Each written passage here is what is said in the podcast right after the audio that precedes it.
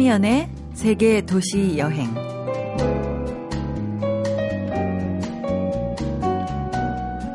해초가 배를 타고 인도 땅에 발을 디딘 게 723년입니다. 그리고 그 후 4년에 걸쳐서 40개가 넘는 나라를 방문하죠. 오늘로 치면 인도, 파키스탄, 아프가니스탄, 이란, 터키, 러시아 등등입니다. 대단한 일이잖아요. 지금도 그렇게 다니기는 쉽지 않아요. 당시 돈도 돈이지만 전국이 안정되지 않아서 세계가 어지럽고 위험했어요. 교통편은 말할 것도 없었겠죠. 아마 목숨을 건 여행이었을 거예요. 왜 태어났고 어떻게 살아야 하는지 또 죽음은 무엇인지 알고 싶어서 떠난 여행. 그건 순례였을 겁니다. 문득 생각해봐요. 목숨 걸고 여행 가본 적이 있는지, 살고 죽는 게 뭔지 알고 싶어서 떠난 적이 있는지. 하루하루 살아가기도 버거운 일상이지만 가끔 이렇게 깊은 여행을 하고 싶다는 생각이 듭니다. 첫 곡입니다. 부가킹스와 윤도현이 함께 불렀습니다. 여행길. Ladies and gentlemen, Mr. Yoon Do Hyun. I'm right here. 요즘에 끝없이 이어진 저 철길 따라 기타를 메고 떠나는 여행길 나무 그늘 같은 나만의 홈스위런 여유로운 저 바람을 타고 So let's fly Yes indeed Burger King's going country Skip to my loo baby Let's go Thank you.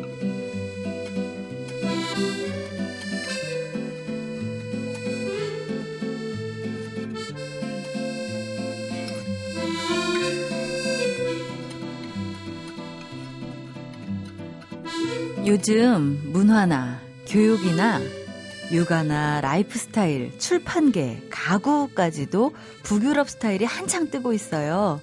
올해 9월 유엔이 156개의 국가를 대상으로 국민 행복도를 조사해서 발표한 2013년 세계 행복 보고서를 보면요.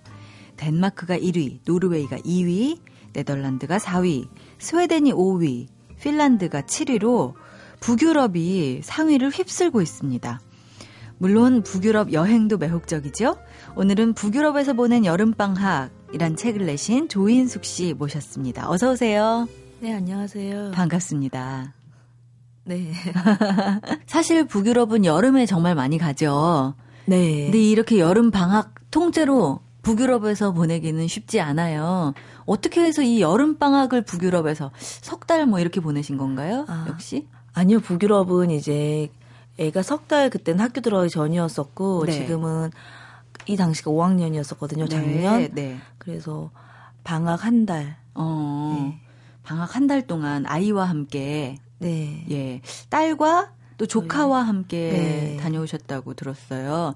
조카는 어떻게 끼게 됐어요? 아, 조카가 이제 걔가 첫쪽하여가지고 네. 좀 남다르잖아요. 네, 첫조카는 네. 이제 집안의 첫 아이니까 네. 그래서 어렸을 때부터 좀 예뻐했는데 얘가 많이 부러워했어요. 저희 큰 딸하고 워낙 친하다 보니까 음. 여행 가는 것도 부러워하고 또 레고를 그렇게 좋아해서 레고 디자이너가 되는 게 꿈이라고 네. 그래서 저는 레고에 관심이 많이 없었는데 레고도 이제 덴마크 거고 그래서. 어. 아 그러면 더 늦기 전에 이제 고등학교 가면 음. 더 시간이 안 날 것 같고 네. 그렇기 때문에 한번 가자 우리 그래서 음. 뭉치게 됐죠. 그러면은 중학생이에요? 조카가? 네, 조카는 당시 작년 네. 중학교 1학년이었어요. 어, 그러니까 중1짜리 남자 조카예요. 네. 남자 조카 그리고 따님 5학년 5학년 따님과 함께 그렇게 한 달 동안 어떤 어떤 나라를 갔었나요? 북유럽. 어, 덴마크, 스웨덴, 핀란드. 네. 이렇게 세 곳. 어, 그러니까 이렇게 세 분의 조합도 굉장히 특이하고요. 보통 뭐 북유럽 이렇게 해가지고 몇 나라를 찍게 되더라도 뭐 주로 12일 이렇게 많이 아, 가잖아요. 네. 아니면 14일 뭐 이렇게 가는데 한 달간 다녀오신 것도 굉장히 특별해요. 어, 딸하고는 사실 여행 다니기가 쉬운데 네. 조카 아무리 첫 조카 정이 들었더라도 또 남자 아이와 예. 세 명의 조합 어떠셨어요? 그러니까 가기 전에 뭐 제 친구들이나 뭐 다른 지인들은 약간 걱정을 했어요. 제가 아들을 키워본 적도 없고 또 사춘기 애니까 네. 엄마하고도 요새는 잘 대화를 안 한다고. 네. 애가 항상 방에 혼자 있다고. 음. 저도 뭐 한 달에 한 번이나 만나는 사이니까 네. 걱정을 하긴 했는데 뭐 그래도 컸으니까 어느 네. 정도 뭐 자기가 걸어 다니고 자기 짐 드니까 음. 괜찮겠지 음. 하는 생각을 했었고 또 막상 가서 보니까 오기 정말 잘했다고. 어, 그래요. 네. 오면서 아, 다시는 조카 데려가지 않을 거야. 뭐 이렇게 생각하고 올 수도 있잖아요. 그건 뭐, 아니었나 봐요. 어, 네, 그건 아니고 이제 생각보다 애들이 굉장히 친하게 잘 놀고 네. 또 그 전에는 항상 딸이랑 단둘이 많이 다녔었거든요. 네. 그때는 이제 제가 항상 애를 케어하고 애도 저한테 되게 많이 의지하고 그래서 유대감이 생기는 좋은 점도 있었지만 음. 이번에는 둘이 워낙 친하니까 네. 뭐 심부름을 시켜도 둘이 가고 어. 뭐 설거지나 뭐 침대 정리 같은 것도 각자 알아서 하니까 어느 정도 좀 책임감 네. 그런 걸 느껴서 조금 편한 면도 많았어요. 어, 그랬겠어요. 네. 또그 딸을 입장에서는 또 또래와 함께하는 여행이 또 될 수도 음, 있으니까 네. 그런 장점도 있겠네요. 어 그러면은 호텔로 다니신 거예요? 아니면 집을 구해서 다니신 거예요? 아 이제 숙소 때문에 제가 이제 가장 고민을 많이 했는데 그럴 것 같아요. 그거를 이제 다른 것보다 숙박비가 가장 많이 차지를 하잖아요. 네. 여행 중에 항공권하고. 네. 그래서 그걸 고민을 하다가 덴마크에서는 현지인 집을 구하고 음. 스웨덴에서는 호텔, 그리고 이제 핀란드에서는 유스 호스텔이 되게 잘 돼 있어요 북유럽은. 그 네. 그래서 트리플룸을 구해서 어. 각기 다른 숙소에서 묵었어요. 어 그러면 그 장단점을 뭐 한 달 동안 제대로 느끼고 오셨겠네요. 네. 어떻던가요? 좀 비교해 주실 수 있을까요? 그러니까 일단 현지인 숙소는 그래도 가면 사실 여행 가면 현지인과 이야기할 기회가 많지 않잖아요. 그렇죠. 음. 관광지만 이렇게 해갖고 그렇죠. 오히려 관광객들끼리만 네. 이야기를 할 기회가 많은데. 근데 이제 현지인 만나니까 이제 그분이 또 그런 이야기, 뭐 스웨덴, 덴마크 그런 이야기도 해주고 네. 또 애들도 뭐 거의 뭐 눈인사 정도였지만 음. 그 현지인의 집에서 생활하고 그런 거에 대해서 굉장히 좋아했어요. 네. 또 저희가 직접 밥을 해 먹으니까 그렇죠. 네, 그런 장단점. 네. 그래서 뭐 애들도 이제 식료품 가게 심부름도 시켜서 애들이 사오면 제가 이렇게 해서 같이 먹기도 하고 음. 네, 그런 것도 좋았고 네. 또 일단 이제 호텔은 편하니까 음, 청소 다 돼 있고 뭐 이런 그렇죠. 거 나갔다 오면 너무 깨끗해져 있고 네. 아침에 조식 너무 뭐 좋고 네. 밥안 해도 되고 네. 그런 거 좋았었고 호스텔도 뭐 호텔이랑 비슷한데 조금 뭐 조식이 없을 뿐 음. 네, 거기서도 안에 저희가 밥해 먹을 수 있는 키친이랑 다 있었거든요. 네. 그래서 나름대로 다 좋았어요. 어, 진짜 이 세 군데를 다 비교해 볼 수 있는 캠핑은 안 해보셨어요? 네, 아이들과 캠핑은, 가서 예, 네, 저희가 도시를 가서 네. 네 캠핑을 생각을 못했어요. 아, 뭐 여기는 또 캠핑도 잘 돼 있다 그러고 자전거 타고 다니기도 좋다 그래서 혹시나 싶어서 여쭤봤어요. 이 덴마크, 스웨덴, 핀란드 이렇게 다녀오셨다고 지금 말씀을 해주셨는데 네. 사실 우리는 북유럽 이렇게 어 한꺼번에 이야기를 많이 하고 스칸디 디자인 뭐 이렇게 어. 이야기를 많이 하지만 각 나라별로 분명히 특징이 있을 것 같아요. 특징을 좀 비교해 주신다면 어떤 특징이 있을까요?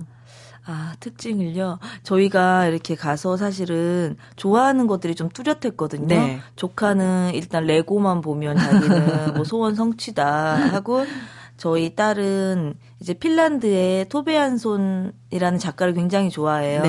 그래서 그 작가의 무민 시리즈를 굉장히 좋아해서 음. 이제 뭐 무민월드라든지 무민에 관련된 그런 것들을 보러 간 거고 네. 또 이제 스웨덴은 제가 삐삐를 굉장히 삐삐 롱스타킹을 굉장히 좋아해서 네. 네. 저희는 좋아하는 관심사 위주로 어. 많이 여행을 갔어요. 모두가 만족했어요? 모두가 아 제가 네. 사실은 삐삐 롱스타킹의 작가가 이제 뭐 그스톡홀롬이 아닌 더 시골 쪽에 있어요. 네. 빈법이라는. 네. 네, 네. 근데 거기가 스웨덴에서 가기가 이렇게 그렇게까지 가깝지가 않아서 네. 거기를 제가 찾아 찾아 가셨어요?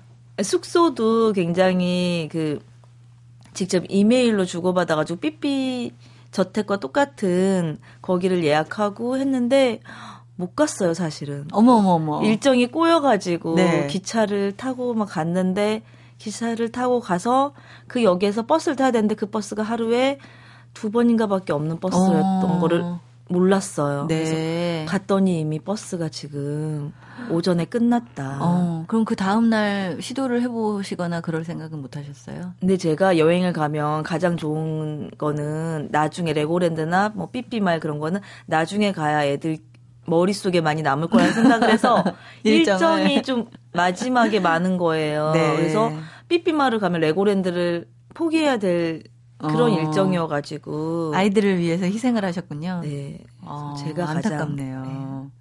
그래도 괜찮아요. 그래야 나중에 또가자아 맞아요. 그쵸 네, 그래서 스웨덴 돈이 지금 네. 30만 원 가량 환전을 안 하고 가지고 있어요. 네, 그 돈을 그 시드머니라고 하죠. 음. 종잣돈으로 해가지고 다음에 또 다녀오시면 네. 되겠네요. 삐삐마을을 꼭 가야지 생각을 하고 있어요. 네. 자, 북유럽 출신 가수의 노래 한번 들어보고 계속 이야기를 나눠볼까요? 아바의 맘마미아.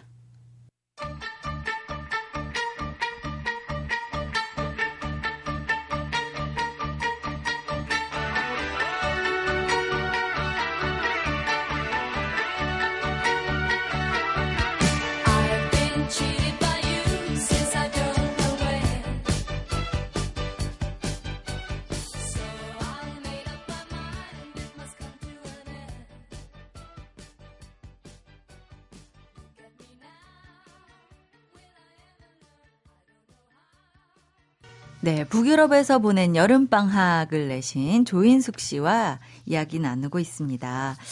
자, 북유럽. 보통은 쉽게 시도하지 못하는 게 물가가 너무 비싸지 않을까, 너무 멀지 않나 하는 생각인데요. 물가 비싸죠? 네, 물가가 제가 그 전에 런던 갔는데 런던보다 조금 더 비싼 것 같았어요. 그런데 이제 네. 보면 선진국일수록 교통비랑 공산품 같은 건 비싸잖아요. 네. 근데 또 과일이나 음. 채소는 우리나라랑 크게 다르진 않아서 네. 이제 그 김에 그런 거 많이 먹고. 네. 어, 사실 돈 걱정하면서 자꾸 이거를 계산기를 두드리게 되거든요. 샌드위치 하나만 먹어도 곱하기 막 아, 환율 막 네. 이렇게 해가면서 어떤 부분에서 아끼셨어요? 아낀 거는 사실은 제가 그렇게 계산을 잘하지 않아요. 그래서 어. 여행을 갈 수 있을지도 몰라요. 네. 그걸 알뜰하게 다 계산을 하면 아, 이 돈 가지고 한 달을 음. 너무 아까워 그 생각할 텐데 네. 일단 뭐 가고 보자 네. 하는 주의라서 이제 아이들 데리고 가니까 음.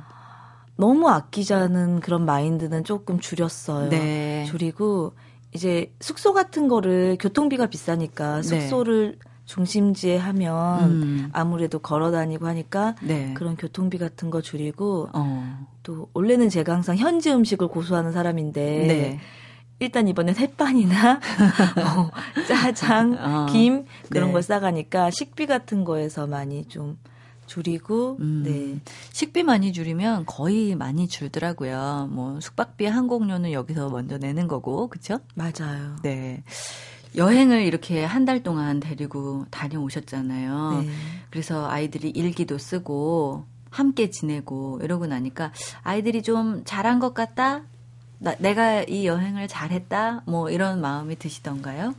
아, 그게 여행 가면 가장 많이 듣는 질문이 그거거든요. 네. 근데 제가 뭐 애들은 나름대로 이제 뭐 조카도 아 뭐 이런 데서 떡볶이 좀 팔아보고 싶다는 이야기도 하고 네. 저희 딸도 엄마 이제 선진국 많이 다녔으니까 음. 이제 후진국 우리보다 못 산 나라도 가고 싶다 어. 그 정도의 이야기는 해요. 네. 근데 이제 주위에서 애가 뭐 영어에 많은 자신감을 느꼈냐 그런 거 많이 물어보거든요. 어. 근데 제가 애가 어렸을 때는 약간 나름대로 그런 거가 목적이기도 했어요. 어. 애가 영국에 가니까 좀 더 뭔가 도움이 되지 않을까? 사람들이랑 영어도 쓰고 영어가 늘어올까 뭐 이런 어, 애가 되게 사교적이 되지 않을까? 네. 근데 애가 크면서 느끼는 거는 그냥 여행은 여행 자체로 즐기는 게 좋다는 생각을 하고 음. 애한테 뭔가 강요를 하거나 네. 뭐가 이게 너 인생에 큰 도움이 될 거야. 음. 난 너에게 아주 많은 걸 해줬어. 음. 너 갔다 왔는데 영어에 흥미를 더 느껴야지. 그런 마음을 정말 싹 없앴어요. 네. 없애고 그냥 그 시간을 즐겁게 지낸 것만으로 음. 그냥 뭐 만족하고 네. 그런 거는 애 마음속에 있는 거지 제가 강요한다고 해서 그게 깊어지거나 뭐 음. 좋아지는 건 아니라고 생각을 해요. 아, 저희 엄마가 어좀 그런 편이셨거든요. 저한테 강요 안 하는 편이셨어요. 그래서 저는 저희 엄마가 최고 좋은 엄마라고 생각하고 있었거든요. 아, 네. 조인숙 씨 따님도 우리 엄마가 최고야 이렇게 생각할 것 같네요. 모르겠어요.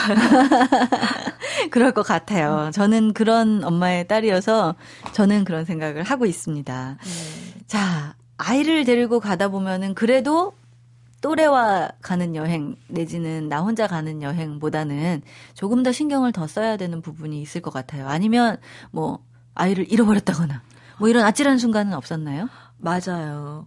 이번에 사실은 제가 그러니까 계속 제 애만 한 명만 데리고 여행을 다니다가 두 네. 명을 데리고 다니잖아요. 네. 근데 가기 전에는 이제 애들이 컸으니까 알아서 하겠지 많이 생각을 했는데 애들도 저한테 뭐 전적으로 의지하고 푹 놓는 스타일이더라고요. 네. 그래서 제가 이번에 꽃보다 앱에 보면서 정말 음. 이서진 씨의 마음을 100번 이해한 게, 네. 뭐 애들 자고 있으면 혼자면 검색하고, 어. 밤새 막비 뭐 오면 저는 걱정이잖아요. 그 다음날 네. 짐 들고 어디를 이동해야 되는데 음. 애들은 비 온지도 모르고 쿨쿨 자고 네. 그래서 이제 마지막 헬싱키에서 스웨덴 가는 배를 타야 됐어요. 네. 조금 긴데 이야기해도 되나요? 예, 얘기해 주세요. 네. 그래서 트램을 타고 이제 그 실야 라인이라는 유람선 선착장에 네. 가는 길이었어요. 그 애들이 큰 트렁크를 들고 그걸 호텔에서 트램까지 끌고, 끌고 오는데 네. 네. 조카가 약간 여행도 처음이고 체력도 좀 약해서 어. 힘들었는지 트램이 굉장히 길거든요. 네. 근데 제가 안쪽으로 오라고. 음. 근데 조카가 힘들었는지 그 앞에 앉아 있는 거예요. 네. 그래서 네, 사람이 많지 않으니까 음. 내릴 때 이제 부르면 되겠구나. 네. 그러고 조카도 아마 그 생각을 했을 것 같아요. 음. 근데 어느 순간 사람이 너무 많아져서 조카가 안 보이는 거예요. 어. 뒤통수가. 네, 네. 그래서 저는 이제 민소 제 딸한테는 너 도훈 오빠 뒤통수 보이나 잘 보고 있어. 그러고 음. 저는 이제 창가에서 애가 혹시라도 내릴까봐 네. 보고 있었거든요. 근데 저희가 그 전에 약속은 했어요. 음. 어디에서 내리든 그 자리에서 움직이지 말자고. 네. 일단 찾는 거는 이제 엄마의 몫이라고. 네, 네. 그랬는데 저희가 그 내리는 선착장이 돼서 우르르 내리려고 하는데 그 전에 제가 이제 조카를 찾아갔죠. 사람들을 막 해치고 음. 트램 굉장히 좁거든요. 좁고 네, 네, 길어요. 네. 그래서 사람들이 막 불편해하는데 어, 막 소리 소리를 외치면서 갔는데 애가 없는 거예요. 어디 갔어요? 미리 내린 거예요? 그랬나 보죠.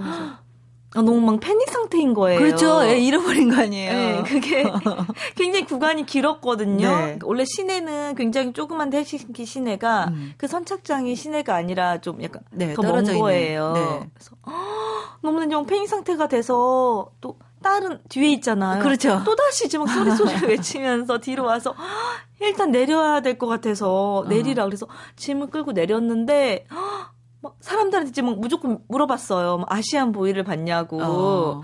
그래서 사람들이 다 못 봤다고 하는데 이제 남자들 일행이 빨리 트램 기사한테 물어보라면서 네. 트램 출발하는데 트램을 막 쳤어요. 네. 그 사람들이 네. 그래서 막 올라가서 아시안 보이를 봤냐면 어. 네막 조카가 영어로 생각이 안 나서 막 네퓨인데 니스라고 했다가 아니 다시 막 네퓨라고 했다가 네.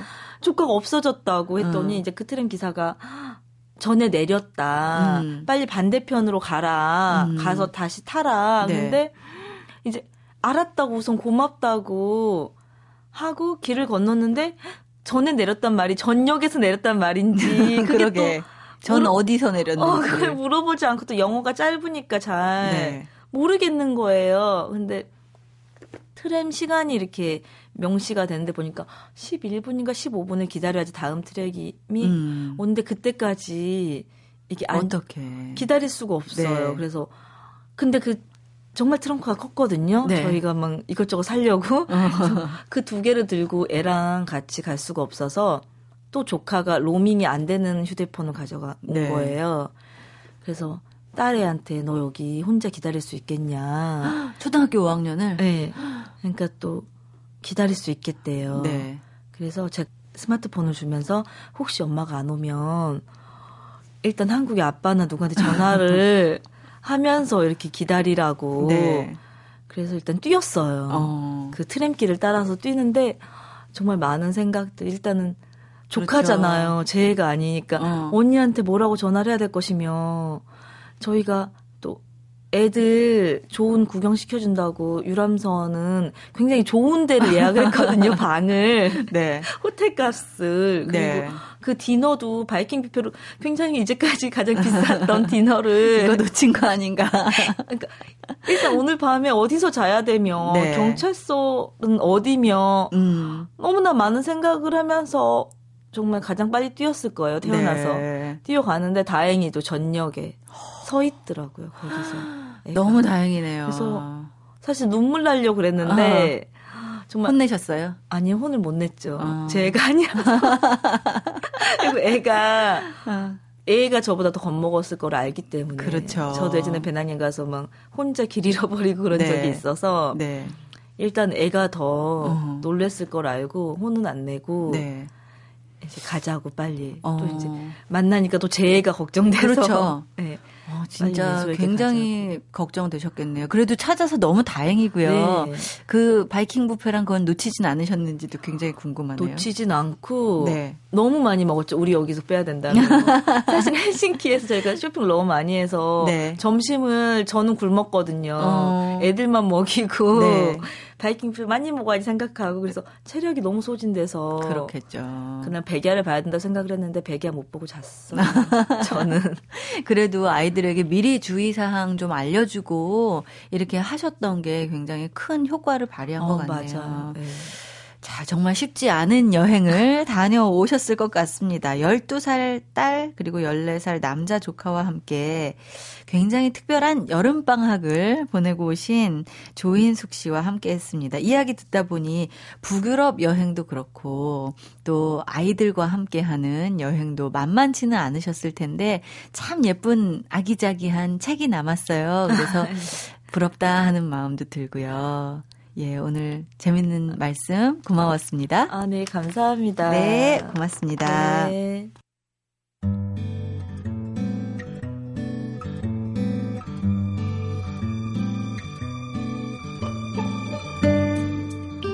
식당에서 음식이 나오길 기다리며 주방에서 나는 소리를 들을 때가 있어요. 볶고, 튀기고, 끓이고, 지지는 소리.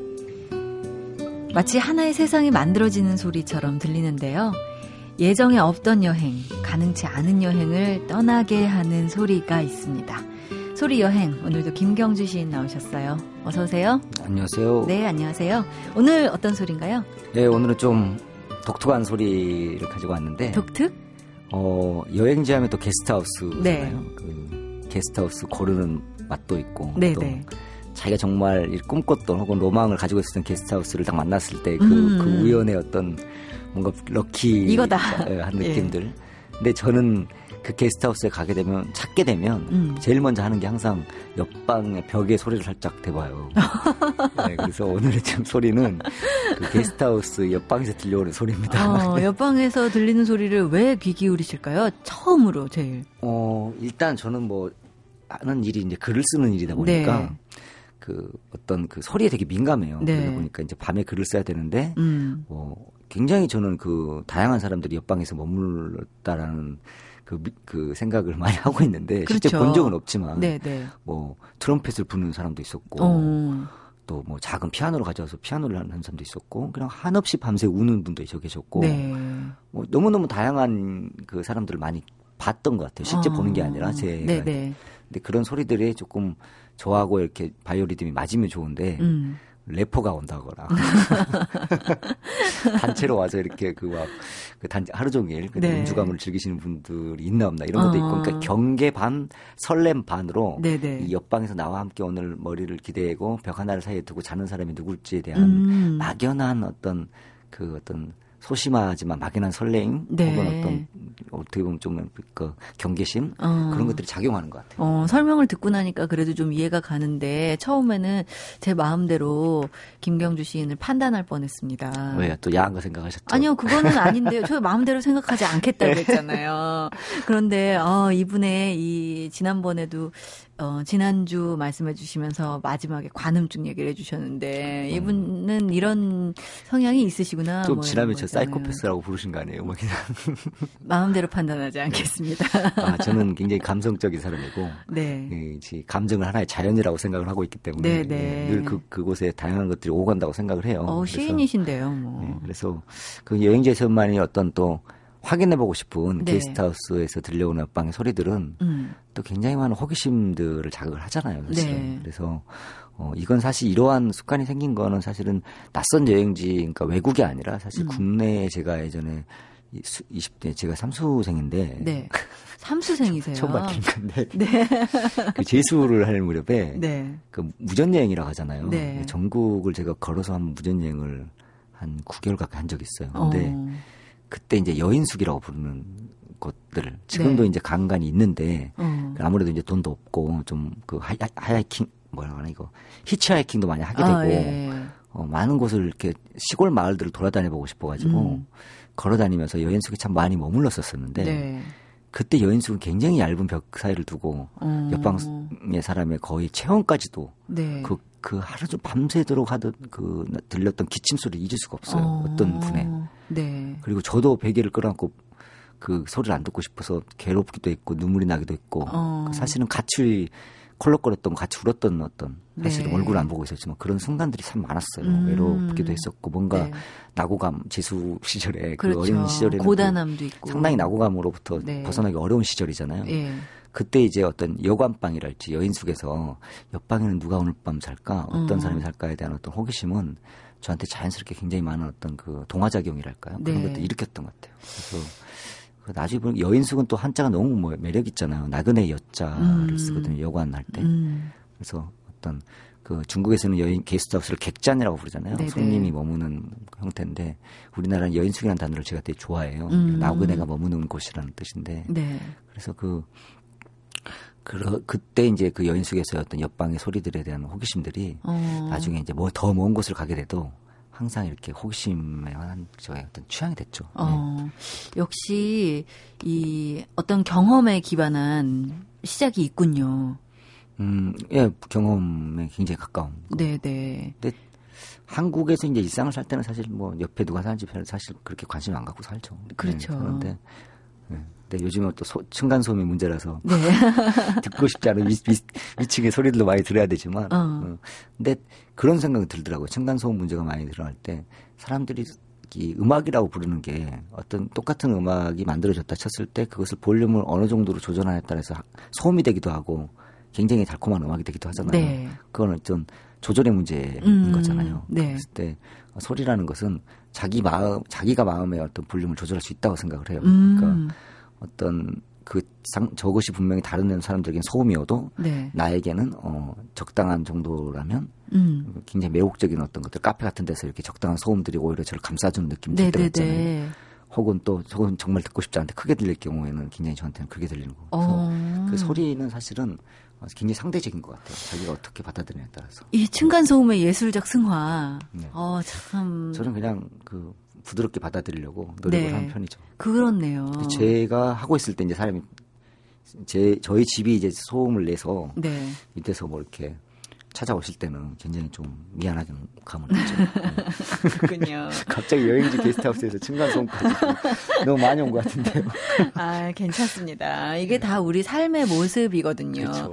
그래도 여행지에서 이 게스트하우스에서 옆방에서 나는 소리는 우리 그 일상에서 느끼는 그런 소리보다 내 지금 말씀해 주셨듯이 내 마음가짐도 다르고 그렇죠. 또그 옆방에 계신 분도 게스트하우스니까 그분도 내 일상은 아니란 말이에요. 그렇죠. 그렇죠? 맞아요. 그래서 저와 같은 생각을 한 친구가 이, 이 옆방에도 있을지 모른다 생각을 하면 네. 동료에도 생기고요. 네, 또 네. 여행지에서 만났던 친구와 나란히 같은 방을 안 쓰게 되잖아요. 어. 근데 같은 게스트하우스에 머물 경우에 네. 서로 헤어져서 들어갔을 때 어. 어, 짐을 싸고 있는 그 다음 날 가야 될 친구가 짐을 싸고 있는 소리를 들을 때는 네. 뭔가 이렇게 헤어짐에 대한 아쉬움도 크고 어. 또 제가 먼저 짐을 쌀 때는 되게 조용하게 싸게 돼요. 네네. 네. 내가 내일 떠나는 걸 말을 했지만 어. 그 느낌을 주고 싶지 않아서 어. 분명히 안 들리겠지만 더 조심해지는 것도 네네. 그래서 이 네. 벽이라는 것이 때로는 단절의 역할만 주는 게 아니라 어. 있기 때문에 더 많은 걸 만나게 해주고 있다는 생각을 되게 많이 하게 되는데 그렇네요. 게스트하우스에서만의 어떤 공간 주는 어떤 그 소리가 아닌가 싶어서 사실 근데 이 소리는 굉장히 녹음하기가 어려워요. 그렇겠어요. 네. 그래서 이건 제가 이제 마음의 서랍에 담아놓은 아. 소리죠. 그래서 어, 그 언젠가는 저, 그렇게 눈에 보이지 않고 정말 귀에 들리지도 않은 소리도 네. 그 녹음을 해보고 싶다라는 생각을 많이 하게 됐잖아요 음. 그래서 그런 오늘은 좀 그런 이야기를 좀 해보고 싶었어요. 네. 네. 오늘 마무리할 곡은요 엘라 피제럴드의 해피 토크입니다. 이 노래 들으면서 보내드릴게요. 감사합니다. 네, 고맙습니다. 네.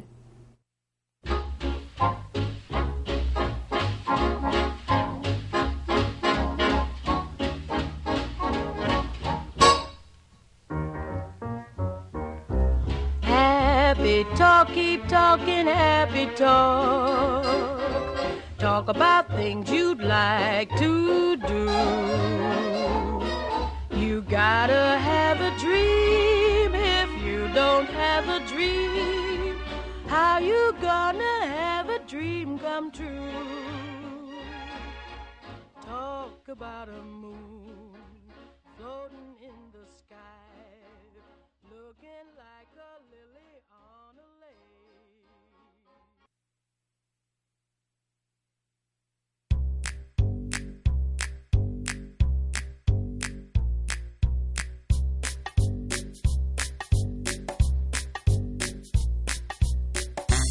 거대한 것이 더욱 거대해지고 빠른 것이 더 큰 속도를 얻는 세상이지만 그래도 여행이란 종목이 있어서 버리고 비우고 또 가벼워지는 일도 생기는 것 같습니다.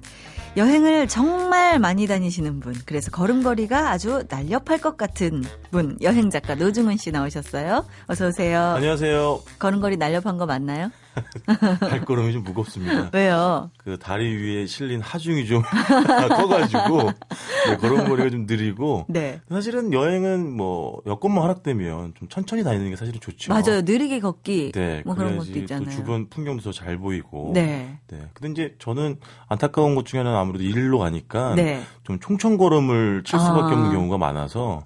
그럴 때 좀 숨이 차지요. 어, 그래도 그러다가 뭔가 발견하면 좀 쉬어가고 그러진 아, 그렇죠. 않으시나요? 그, 어, 그렇죠. 그런 거를 정말 선호하는데 네. 가끔 이렇게 제가 말고 일정이 짜여져 있는 경우가 있어요. 어. 그럴 경우에는 좋은 풍경을 버리고 네. 갈 경우들이 왕왕 있어서 어. 그때는 이제 지난주 말씀하셨던 것처럼 아 다시 와야 하는 이유 하나 남기고 가는구나 라고 생각을 하게 됐죠 맞아요. 네. 사실 뭐 여행이란 게 어느 장소 네. 뭐 어떤 어, 뭐, 테마, 이런 네. 것도 있지만, 그곳에서 느끼는 바람, 어, 또 햇살, 사람들, 네. 느낌, 네. 뭐, 이런 게 또 여행의 한 몫을 하잖아요. 그럼요. 올해 들여다보고, 시간을 좀 축적시켜야지만 네. 뭔가 좀 이렇게 느껴지는 게 더 많은 건 확실한 것 같더라고요. 맞아요. 네. 느끼지 않고 하는 네. 여행은 여행이 아니겠죠. 껍데기. 어, 그렇죠. 네. 관광? 네, 그렇죠. 네. 그렇죠.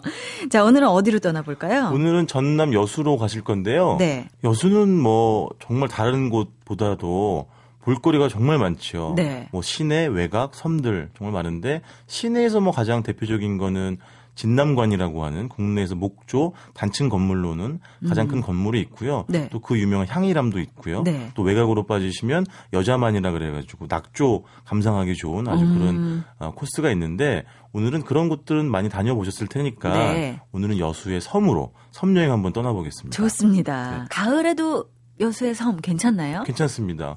사실은 섬은 여름에 가장 많이들 가시잖아요. 네. 근데 오늘 소개시켜드릴 두 곳 중에 한 섬은 여름에도 좀 호젓한데 음. 지금 가시면 그 도시인의 어떤 열망과도 같은 고독이 어. 차고 넘치는 그런 섬이고요. 네. 사실 여수가 317개의 섬이 있어요. 네. 그러니까 신안군만큼은 아니지만 네. 굉장히 많은 섬이 있고 그 중에 이제 먼저 가실 섬은 사도라는 섬인데요. 네. 사도는 한자로 모래사자를 써요. 그러니까 음. 바다 한가운데 이렇게 모래를 쌓아놓은 것 같다 그래가지고요. 네. 또 그 여수 여객선 터미널에서 배 타면 한 1시간 반 정도 가시게 되는데 어. 이 사도라는 섬은 뭐 다행이라고 해야 될까요? 혼자서 이렇게 망망대에 떠 있는 외로운 섬은 아니고 네. 주변에 한 6개 정도의 섬이 있고요. 그중에 아 어, 근데 그 사람이 살고 있는 유인도는 딱 두 곳이고요. 어. 주변 섬들하고 이렇게 연결이 돼 있어요. 뭐 방파제라든지 뭐 해수욕장이라든지 모래사장이라든지요. 아, 근데 이 섬에 있던 재밌는 건요. 내리면 굉장히 큰 거대한 두 마리의 공룡 모형이 이렇게 서 있습니다. 어. 그러니까 이렇게 외딴 섬과 공룡과는 좀 어울리지 않는 조합인데 네. 아, 3,800개의 네. 공룡 화석이 발견이 됐다고 합니다. 오래전에. 어, 사도에서 네. 네. 이게 뭐 한 7천만 년 전, 8천만 년 전에 와. 그 중생대 백악기 시대에 네. 공룡이 살았던 흔적이라고 하고요. 음. 그런 흔적들을 좀 볼 수 있어 굉장히 이채롭고 일단 마을 산책을 좀 하셔야겠는데 마을이 뭐 워낙 섬이 작기 때문에 네. 걷기 쉽, 쉬우시고요. 그래도 뭐 어떤 구간에는 이렇게 돌로 좀 깔려 있고 음. 목책도 설치가 돼 있어가지고 공을 들인 좀 흔적이 좀 보이고요. 네. 이제 해안가를 따라서 걷다 보시면 야산으로 길이 이어지는데 음. 사실은 뭐 야산이라고 하기보다는 언덕? 둔덕 가까운 아주 약소막한 네. 언덕이 되겠 있고요. 그래도 거기서 바라보는 해안가 풍경이 굉장히 멋있고 거기도 이렇게 다 모래로 되어 있나요? 아 모래 아니고 모래로 되어 있는 데도 있고 암석으로 되어 있는 곳들도 네. 있고요. 근데 그 해안가에 큼직큼직하고 둥글둥글한 돌들이 이렇게 깔려 있어요. 근데 어. 어떤 것들은 사람 키보다 더 커요. 그래서 실제로 막 멀리서 보면 어, 저 공룡말 아닐까? 아. 처럼 보일 정도로 굉장히 풍경이 좀 멋이 있고요. 그렇겠네요. 네, 그다음에 주변 섬으로 이렇게 뭐 어, 그 모래사장을 거쳐가지고 또는 돌다리를 거쳐가지고 갔다 오실 수 있는데 네. 그 모래사장은 이제 당연히 물이 빠질 때만 드러나는 그런 모래톱이 되겠고요. 네. 근데 그 모래사장을 건너서 가시게 되면 어, 바위가 아주 멋있습니다. 그 어. 그 어떤 것들은 뭐 사람 얼굴 모양을 한 바위라든가 아. 또 멍석바위라 그래가지고 뭐 수십 명이 이렇게 올라앉아도 될 만큼의 큰 바위들이 있고요. 네.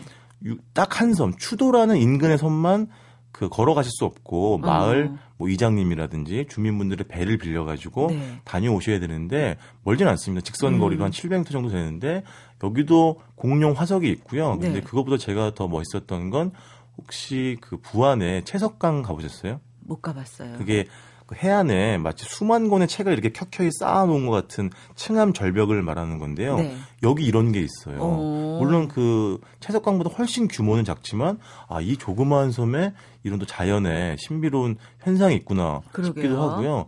제가 이렇게 한 15년 정도 여행을 다니면서 느꼈던 건데 역시 가장 신비로운 풍경은 이렇게 시간이 아주 아주 오랫동안 음. 누적된 풍경 네. 이런 것들이 가장 멋있는 것 같더라고요. 그러니까 여기가 퇴적층인가 보죠. 네, 그러니까 맞습니다. 공룡도 나타나고 그렇죠. 이렇게 네. 층층이 네. 책을 쌓아놓은 것 같은 네, 그런 구조도. 그래서 참 작은 섬에 깃든 큰 풍경 네. 이런 느낌을 좀 받고 왔습니다. 어. 네. 묘사만으로도 가보고 네. 싶네요. 제가 좀 약한 부분이 네. 여행 중에 네. 섬이에요. 왜냐면 하하 저는 배멀미. 를 너무너무 심하게 하거든요. 아, 그렇구나. 차도 멀미를 해요, 저는. 제가 운전하지 않으면. 아니, 차씨 성을 가셨는데. 그러니까요. 그래서 제가 운전하, 주로 운, 제가 운전을 하고 가죠. 아, 그러시구나. 예, 근데 배는 정말로. 네. 몇번 시도를 해봤지만 네. 매번 굉장히 고생을 했던 근데 기억이 그나마 있어서. 다행인 건 여기는 여수는 섬들이 이렇게 계속 울렁줄렁 이렇게 놓여 있기 때문에 네.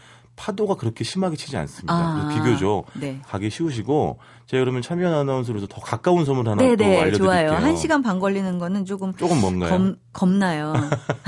각오를 해야 되고요. 제가 배 타고 30분 한 20분 정도면 가실 수 있는 섬을 하나 네. 알려드릴게요. 네. 금오도라는 섬이 있는데 이거는 여수의 그 돌산도라고 그 육지와 연결된 섬이 있죠. 여기에 네. 그 선착장에서 배 타시면 뭐 한 20분, 음. 30분이면 가실 수 있는데. 네. 금오도라는 섬은 처음 들어보시는 분도 계실 수 있겠지만 이게 전국에서 21번째로 큰 섬입니다. 어. 그러니까 꽤 크지요. 네, 그러네요. 그리고 사실은 몇 년 전부터 이 섬이 유명해진 건 여기 비렁길이라고 하는 트레킹 코스가 이렇게 조성이 됐는데 어.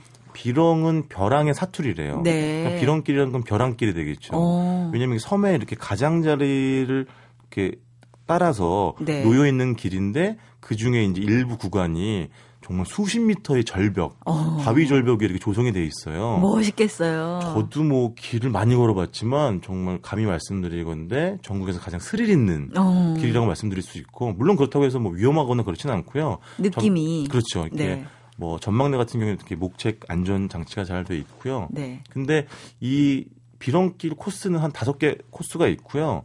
총 한 21km 정도 되는데 다안 걸으셔도 돼요. 다 걸으시려면 음. 꽤긴 거리이기 2 1 k m 때문에 그렇죠. 그래서 그 1코스부터 5코스 사이에 골라 걸으시면 되고 네. 제가 좀 전에 말씀드린 가장 장쾌한 풍경을 가지고 있는 거는 1코스가 되겠습니다. 네. 그 해안 절벽 위로 나 있는 길은 네. 1코스에 해당이 되겠습니다. 그렇군요. 사실 이 전남 여수 하면은 거기 광양도 가깝고 그렇죠. 네. 고기, 네. 고기도 맛있고요. 맛있죠. 음식 얘기 네. 간단하게 해주시면 어떨까요? 여수 제일 유명한 건 금풍생이라는 생선이 있는데 네. 이게 도매 일종인데 어. 바다 밑에서 살아요. 그래서 네. 좀 뼈가 억세요. 어. 대신에 살은 쫄깃합니다. 어. 왜냐하면 해류에 계속 흔들리기 때문에 네. 이거 석쇠에 노릇노릇하게 구우면 그냥 드셔도 아주 짭조름하고 음. 쫄깃한 음. 맛을 느끼실 수가 있고요. 역시 또 뭐니 뭐니 해도 서대회를 빼놓으실 수가 없는데 네. 서대는 가자미보다 조금 큰 생선이잖아요. 네. 살코기 맛 딱 분리해가지고 막걸리, 식초, 설탕, 음. 고춧가루 넣어가지고 매콤하게 무쳐 먹는데 빨간 회무침. 그렇죠. 네. 새콤달콤한 음. 아주 맛이 일품인 그런 음식이 되어 고 갓김치도 역시 또 여수가 네. 유명하죠. 아까 돌산에서 네. 네. 금오도로 갈 수 있다 할 때 벌써 갓김치, 의 맛을 저는 그렇죠. 느끼고 말았습니다. 네. 자, 노중근 작가와 함께 오늘은 전남 여수로 떠나봤습니다. 어, 저같이 배멀미 하는 사람도 가까이 갈 수 있는 금오도 저 한번 네. 시도해 봐야 되겠네요. 네. 오늘 고맙습니다. 고맙습니다.